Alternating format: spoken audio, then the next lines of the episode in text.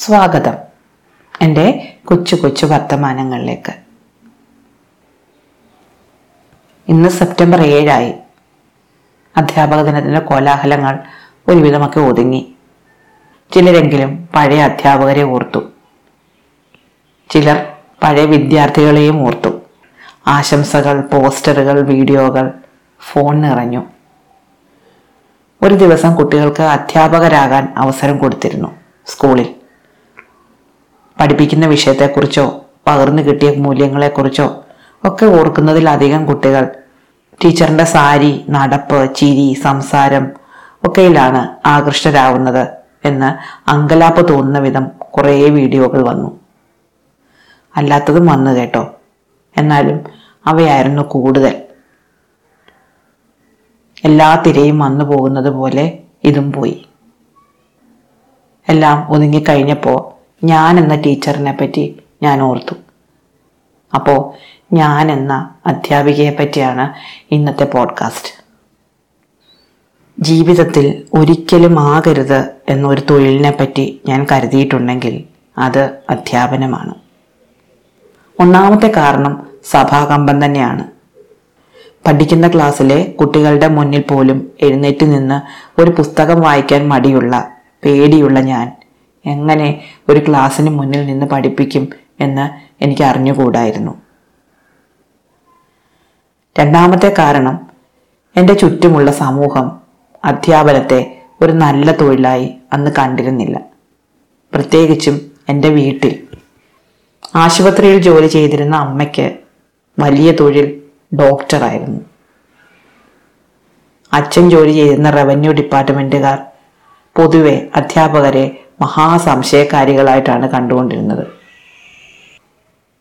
മൂന്നാമത്തെ കാരണം ഞാൻ കണ്ടിരുന്ന നല്ലൊരു ശതമാനം അധ്യാപകരും പക്ഷപാതവും ക്രൗര്യവും പൊങ്ങച്ചവും ആത്മാർത്ഥതയില്ലായ്മയും ഒക്കെ ഉള്ളവരായിരുന്നു എന്നതാണ്.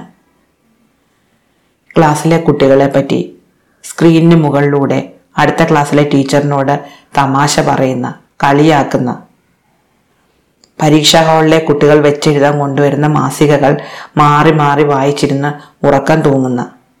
തൊട്ടതിനും പിടിച്ചതിനും ഒക്കെ ചൂരൽ പഴങ്ങൾ വിളമ്പുന്ന. പല കുട്ടികളെയും അസംബ്ലിക്ക് ബെഞ്ചിന്മേൽ കയറ്റി നിർത്തി അപമാനിക്കുന്ന. വീട്ടിൽ നിന്ന് പേറിക്കൊണ്ടുവരുന്ന മടുപ്പിന്റെയും ദേഷ്യത്തിന്റെയും വിഴിപ്പ് കുട്ടികൾക്ക് മേലെ കുടഞ്ഞിടുന്ന. അധ്യാപകരെ ഞാൻ ഇഷ്ടപ്പെട്ടിരുന്നില്ല. അപൂർവം ചില നന്മമരങ്ങൾ ഇല്ലാതില്ലെന്നല്ല. ചേറിലെ താമര പോലെ വിരിഞ്ഞു നിൽക്കുന്ന അത്തരം അധ്യാപകരെ ഓർക്കുമ്പോഴും അങ്ങനെ ഒരു താമരയായി വിരിയാനുള്ള കഴിവൊന്നും എനിക്കില്ല എന്ന് ഞാൻ ഉറച്ചു വിശ്വസിച്ചിരുന്നു. പക്ഷേ അധ്യാപനം എന്നത് കൂർത്ത എഴുത്താണി കൊണ്ട് എന്റെ തലയിൽ നേരത്തെ വരഞ്ഞു വെച്ചു പോയിരുന്നു. പ്രീ ഡിഗ്രി കഴിഞ്ഞപ്പോഴേ അയലത്തെ ചേച്ചിമാർ മക്കളെ പഠിപ്പിക്കാമോ എന്ന് വന്ന് ചോദിച്ചു തുടങ്ങി. വയ്യ വയ്യ എന്ന് നൂറ് തവണ പറയുമ്പോഴും വേണം വേണം എന്നവർ വാശി പിടിച്ചു.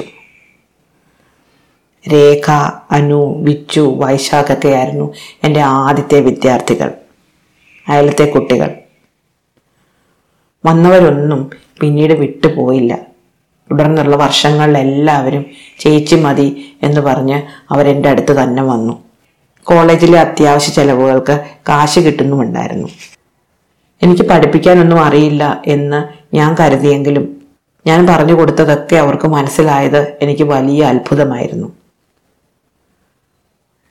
കുറുമ്പുകാരിയായ രേഖ കള്ളച്ചിരിക്കാരിയായ അനു കസേരയും കയ്യിലെടുത്ത് ഇടയ്ക്കിടയ്ക്ക് മുള്ളാൻ പോകുന്ന വിച്ചു. പിന്നീട് എന്റെ അനിയത്തി അഞ്ജു അവളുടെ കൂട്ടുകാരി ഷാരോൺ ഇളയ അനിയത്തി അനു അവളുടെ കുറേ കൂട്ടുകാർ ഒക്കെ എന്റെ അടുത്ത് ട്യൂഷൻ വന്നിരുന്നു. അപ്പോഴും ടീച്ചിങ് എന്റെ വഴിയാണെന്ന് ഞാൻ ഒരു നിമിഷം പോലും സംശയിച്ചിട്ടില്ല. ഇത് പഠനത്തിനിടയ്ക്ക് പണം ഉണ്ടാക്കാനുള്ള ഒരു ചെറിയ വഴി എന്ന് മാത്രമേ ഞാൻ കരുതിയുള്ളൂ. എം എ കഴിഞ്ഞ് ബി എഡിന് പോകണം എന്ന് ഞാൻ തീരുമാനിച്ചതല്ല. എൽ ഡി സി റാങ്ക് ലിസ്റ്റിലുണ്ടായിരുന്നു. പക്ഷേ നിയമന നിരോധനം വന്നു. മൂന്ന് കൊല്ലം ടെസ്റ്റുകൾ എഴുതി വെറുതെ വീട്ടിൽ നിന്നു. ഒരു ജോലിയും കിട്ടിയില്ല. പിന്നെ കാടടച്ച് ഇളക്കി ഓടിച്ച് കെണിയിൽ വീഴ്ത്തും പോലെ ഞാൻ ബി എഡിൽ ചെന്ന് വീണു. വീണിടം സ്വർഗമെന്ന് കരുതുന്ന സ്വതസിദ്ധമായ സ്വഭാവം ഉള്ളതുകൊണ്ട് അതും ആസ്വദിച്ചു. ജോലിയൊന്നും കിട്ടില്ല എന്നാണ് കരുതിയത്. പക്ഷേ ബി എഡ് കഴിഞ്ഞ് തൊട്ടടുത്ത വർഷം തന്നെ ജോലി കിട്ടി. ആദ്യത്തെ പി എസ് സി ടെസ്റ്റ് തന്നെ കിട്ടി. അങ്ങനെ ഞാനും ടീച്ചറായി. ഇതാണ് വഴി എന്ന് തെളിഞ്ഞു കണ്ടാൽ പിന്നെ വഴിയരികിൽ പൂച്ചെടികൾ പിടിപ്പിക്കുകയല്ലാതെ മറ്റൊന്നും ചെയ്യാനില്ല എന്നെനിക്കറിയാം. മോശം ഉദാഹരണങ്ങൾ ഒരുപാട് മുന്നിലുണ്ടായിരുന്നതുകൊണ്ട് ആ വഴിയൊന്നും തിരിഞ്ഞു പോകാതെ വളരെ ശ്രദ്ധിച്ചാണ് ഈ വഴിയെ ഞാൻ നടക്കുന്നതും. വലിയ പരിക്കൊന്നും പറ്റാതെ പോകാൻ പറ്റുന്നുമുണ്ട്. എന്നാലുമുണ്ട് വീഴ്ചകൾ. ആ വീഴ്ചകളെ പറ്റിയാവട്ടെ ഇന്നത്തെ പോഡ്കാസ്റ്റ്.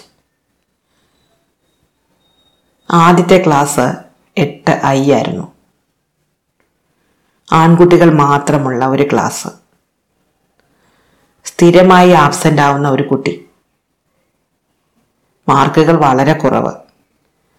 കൊല്ല പരീക്ഷയ്ക്ക് തോൽപ്പിക്കേണ്ടി വന്നു.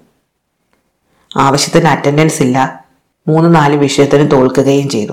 ജയിപ്പിക്കാൻ ഒരു സാധ്യതയും ഇല്ലായിരുന്നു. പക്ഷേ ഒൻപതാം ക്ലാസ്സിൽ അവൻ വന്നില്ല.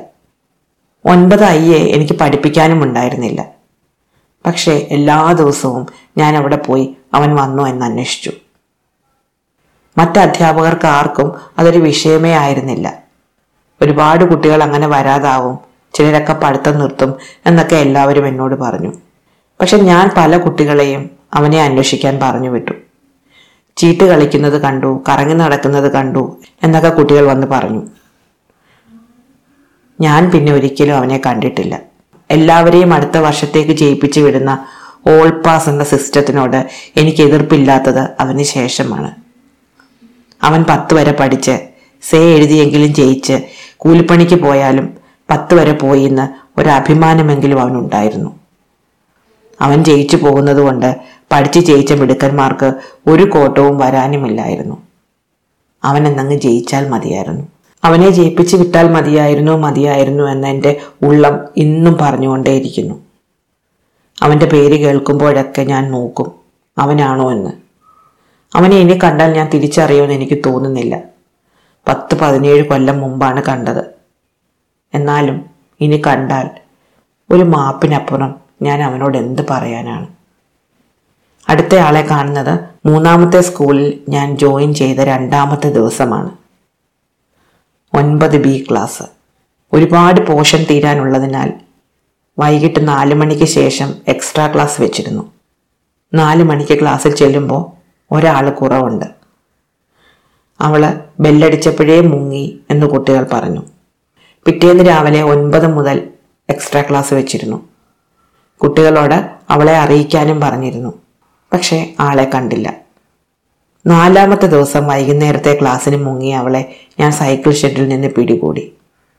ഒരു സുന്ദരി ഗോതമ്പ് നിറം ചുരുണ്ട് നീണ്ട മുടി ഒരിത്തിരി ചപ്പിയ മൂക്ക്. ഒത്ത നീളവും മണ്ണവും. ആൾക്ക് ഒരു കൂസലും ഉണ്ടായിരുന്നില്ല. മുഖത്ത് നോക്കി ഞാൻ കയറുന്നില്ല എനിക്ക് പോണം എന്ന് തറപ്പിച്ചു പറഞ്ഞു.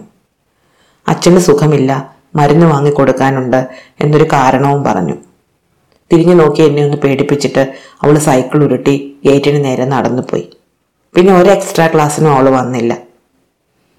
അല്ലാത്ത ക്ലാസ്സുകളിൽ വളരെ ആക്റ്റീവാണ്. നല്ല കൈയക്ഷരമാണ്. ശ്രമിച്ചാൽ പഠിക്കാം എന്ന് തോന്നിപ്പിക്കുന്ന ഒരു കുട്ടി. എടുത്തടിച്ച മറുപടി ധാർഷ്ട്യം എന്നിവ അത്ര ഇഷ്ടപ്പെട്ടില്ലെങ്കിലും വെറുതെ ഉടക്കണ്ട എന്ന് ഞാൻ വിചാരിച്ചു. തൊട്ടടുത്ത വർഷം എനിക്ക് ക്ലാസ് ചാർജ് പത്ത് ബി. അവളുടെ ക്ലാസ്. ആദ്യ മാസം ഒരു കുഴപ്പവും ഇല്ലാതെ പോയി. കൃത്യമായി ക്ലാസ്സിൽ വന്നു. എന്നാൽ ജൂലൈ മുതൽ ആഴ്ചയിൽ രണ്ടും മൂന്നും ദിവസം ആബ്സെന്റ് ആയി തുടങ്ങി. Leave letter കൊണ്ടുവരില്ല. ഫോൺ വിളിച്ചാൽ അമ്മയാണ് എടുക്കുക. ഓരോ ദിവസവും ഓരോ കാരണം പറയും. ഒൻപതാം ക്ലാസ്സിൽ ക്ലാസ് ടീച്ചർ ആയിരുന്ന ടീച്ചറിനോട് പറഞ്ഞപ്പോൾ ഇടപെടണ്ട കാരണം എന്നോട് പറഞ്ഞിട്ടുണ്ട് എന്ന് മറുപടി പറഞ്ഞു. റെയിൽവേ പുറമ്പോക്കിലായിരുന്നു അവളുടെ താമസം. അവിടെ നിന്ന് വരുന്ന കുട്ടികൾക്ക് അവളെപ്പറ്റി അത്ര നല്ല അഭിപ്രായമൊന്നും ആയിരുന്നില്ല. ട്രെയിനിൽ നിന്ന് അവൾക്കൊരു പുതിയ കാമുകനെ കിട്ടിയിട്ടുണ്ട് എന്നവർ പറഞ്ഞു. ഈ പറഞ്ഞവർക്കൊക്കെ ഒന്നും രണ്ടും കാമുകന്മാരുള്ള കാര്യം എനിക്ക് അറിയാവുന്നതിനാൽ ഞാനതത്ര കാര്യമാക്കിയില്ല. പൊതുവെ കുട്ടികളെ വിളിച്ചു നിർത്തി വീട്ടുകാര്യം കിള്ളി കിള്ളി ചോദിക്കാൻ എനിക്കിഷ്ടമല്ല. പതുക്കെ പതുക്കെ സാഹചര്യങ്ങൾ തെളിഞ്ഞു വരികയാണ് ചെയ്യുക. അതാവും മിക്കവാറും സത്യവും. പറച്ചിലും കേട്ടുകേൾവിയും പതിരു കൊഴിച്ചെടുക്കാൻ വലിയ പാടാണ്. ഇതൊക്കെ കാലക്രമേണ ഉരുത്തിരിഞ്ഞു വന്ന രീതികളാണ്. അവ ശരിയോ തെറ്റോ എന്ന് എനിക്കിപ്പോഴും ബോധ്യവുമില്ല. എന്തായാലും ഈ കുട്ടിയോട് ഒന്നും ചോദിക്കേണ്ട എന്ന് പഴയ ക്ലാസ് ടീച്ചർ ഇടയ്ക്കിടയ്ക്ക് എന്നെ ഓർമ്മിപ്പിച്ചുകൊണ്ടിരുന്നു. അവളുടെ അമ്മ ഇടയ്ക്ക് വന്നാലും എന്നെ കാണാതെ പഴയ ക്ലാസ് ടീച്ചറിനോട് രഹസ്യം പറഞ്ഞിട്ട് പോകും. അങ്ങനെ പോകെ ഏകദേശം രണ്ടാഴ്ചയോളം അവൾ തുടർച്ചയായി ആബ്സെന്റായി പപ്പ ഹോസ്പിറ്റലിലായിരുന്നു എന്നാണ് പറഞ്ഞത്. ഫോൺ വിളിച്ചിട്ട് എടുക്കാത്തതിനാൽ അയൽപ്പക്കത്തെ കുട്ടികളോട് അന്വേഷിക്കാൻ പറഞ്ഞു വിട്ടു. അവർ വീട്ടിലുണ്ട് എന്നറിഞ്ഞു. കുട്ടികൾ വീട്ടിൽ ചെന്ന് ടീച്ചർ തിരക്കി എന്ന് പറയുകയും ചെയ്തു. പക്ഷെ അടുത്ത ദിവസം അമ്മ വന്ന് കുറേ ബഹളം വെച്ചു. ഇന്നും ഈ നിമിഷം വരെയും ഞാൻ അവരോട് എന്ത് ചെയ്തു എന്ന് എനിക്ക് അറിഞ്ഞുകൂടാ. അത് കഴിഞ്ഞിട്ട് ഇപ്പോൾ പതിമൂന്ന് വർഷങ്ങൾ കഴിഞ്ഞു. അവളെപ്പറ്റി കുട്ടികളും ടീച്ചറും അപവാദം പറയുന്നു എന്ന് അവളുടെ അമ്മ പറഞ്ഞത് ഞാൻ ഇപ്പോഴും ഓർക്കുന്നു. അവൾ ക്ലാസ്സിലുള്ള സമയത്തും ആരെങ്കിലും വെറുതെ ഒന്ന് ചിരിച്ചാലും അവളെപ്പറ്റിയാണെന്ന് അവൾക്ക് തോന്നുമായിരുന്നു. അങ്ങനെ എന്തെങ്കിലും ആവണം എന്ന് ഞാൻ സ്വയം സമാധാനിച്ചുകൊണ്ടിരിക്കുന്നു. എന്തായാലും അടുത്ത ആഴ്ച അവൾ ടി സി വാങ്ങി അടുത്ത സ്കൂളിൽ പോയി ചേർന്നു. അവിടെയെങ്കിലും സ്ഥിരമായിട്ട് പോവട്ടെ നന്നായിരിക്കട്ടെ എന്ന് ഞാൻ പ്രാർത്ഥിച്ചു. പക്ഷേ ഒരു മാസത്തിന് ശേഷം അവിടെയും പോകാതായി. പഠിത്തം നിർത്തി. പത്തിലെ പരീക്ഷ എഴുതിയില്ല. ആ വർഷം തന്നെ ഒരു ദിവസം സാരി ഉടുത്ത് അവൾ എനിക്കൊപ്പം ബസ്സിൽ കയറി. ഒരു പതിനാറുകാരിയെ സാരി ഉടുത്ത് ബസ്സിൽ കണ്ടപ്പോൾ ഞാനൊന്ന് പകച്ചെങ്കിലും മിണ്ടിയില്ല. ഞാൻ അങ്ങോട്ട് കയറി മിണ്ടിയാൽ അവൾ എന്നോട് എങ്ങനെ പ്രതികരിക്കും എന്നെനിക്ക് അറിഞ്ഞുകൂടായിരുന്നു. പക്ഷെ അവൾ വളരെ നിറഞ്ഞ ചിരിയോടെ എന്റെ അടുത്ത് വന്ന് വിശേഷങ്ങൾ പറഞ്ഞു. ജർമ്മനിയിൽ പോവുകയാണെന്നും ഇനി അവിടെയാണ് പഠിക്കുന്നതെന്നും പറഞ്ഞു. പക്ഷെ അവൾ ജർമ്മനിയിലൊന്നും പോയില്ല. മിക്കവാറും ഞാൻ അവളെ വഴിയിൽ കാണാറുണ്ട്. മിടുക്കിയായി സ്കൂട്ടർ ഓടിച്ചു പോകുന്നത്. നന്നായി ജീവിക്കുന്നുവെന്ന് തോന്നാറുണ്ട്. പക്ഷെ എന്തോ മനസ്സിലാക്കാനാവാതെ പോയ കുട്ടിയെന്ന് ഉള്ളു പൊള്ളിക്കുന്നു അവളെപ്പോഴും. പത്താം ക്ലാസ് പാസ്സായി പോയതുകൊണ്ട് അവളുടെ ജീവിതത്തിൽ എന്തെങ്കിലും മാറ്റമുണ്ടാകുമായിരുന്നു എന്ന് എനിക്ക് തോന്നുന്നില്ല. എന്നാലും അവൾ എപ്പോഴും എന്റെ ഉള്ളു പൊള്ളിച്ചുകൊണ്ടേയിരിക്കുന്നു. മൂന്നാമത്തെ ആൾ കറുത്തിരുണ്ട ഒരു മുത്താണ്. എട്ടിൽ തോറ്റ് പഠിത്തം നിർത്തിയവൾ. അവളുടെ പരീക്ഷ പേപ്പറുകൾ നിറയെ നമുക്ക് മനസ്സിലാവാത്ത ചിഹ്നങ്ങൾ വരച്ചു നിറച്ചു വെക്കുമായിരുന്നു. അവൾ തോക്കും എന്ന് എല്ലാവർക്കും അറിയാമായിരുന്നു. പക്ഷേ ലേണിംഗ് ഡെഫിഷ്യൻസി ഡിസ്ലെക്സിയ തുടങ്ങിയ വലിയ കാര്യങ്ങളെപ്പറ്റിയൊന്നും അന്ന് ആരും ചിന്തിച്ചില്ല. സ്ക്രൈബിന്റെ സഹായത്തോടെ പരീക്ഷ എഴുതുക എന്നത് അന്നൊന്നും കേട്ടിട്ട് പോലുമില്ല. അവൾ തോറ്റ വർഷം അനിയത്തി ഏഴിൽ നിന്ന് ജയിച്ച് എട്ടിലെത്തിയിരുന്നു. അനിയത്തിക്കൊപ്പം ഇരിക്കാൻ വയ്യ എന്ന് പറഞ്ഞാണ് അവൾ പഠിത്തം നിർത്തിയത്. പിന്നീട് ഒരിക്കൽ ഞാൻ അവളെ വഴിയിൽ വെച്ച് കണ്ടപ്പോൾ വീട്ടുജോലിക്കൊക്കെ പോകുന്നുണ്ട് എന്ന് ചിരിച്ചുകൊണ്ട് പറഞ്ഞു. അനിയത്തെ പിന്നൊരിക്കൽ കണ്ടപ്പോൾ ചേച്ചിയുടെ കല്യാണം കഴിഞ്ഞു എന്നും വിശേഷം പറഞ്ഞു. മറ്റൊരു നോവായി അവളുമുണ്ട് ഇപ്പോഴും നെഞ്ചിൽ. കുട്ടികളോട് അടുപ്പമുള്ള എന്നും അവർക്കൊപ്പം നിൽക്കുന്ന ഇമ്പാർഷ്യലാവാൻ എപ്പോഴും ശ്രമിച്ചുകൊണ്ടിരിക്കുന്ന ഒരാളെന്ന് സ്വയം കരുതുമ്പോഴും ഇവർ മൂന്ന് പേരും ഞാൻ താണ്ടാനുള്ള ദൂരങ്ങളെപ്പറ്റിയും പഠിക്കാനുള്ള പാഠങ്ങളെപ്പറ്റിയും എന്നെ ഓർമ്മിപ്പിച്ചുകൊണ്ടേയിരിക്കുന്നു എപ്പോഴും. നിർത്തട്ടെ. നന്ദി. നമസ്കാരം.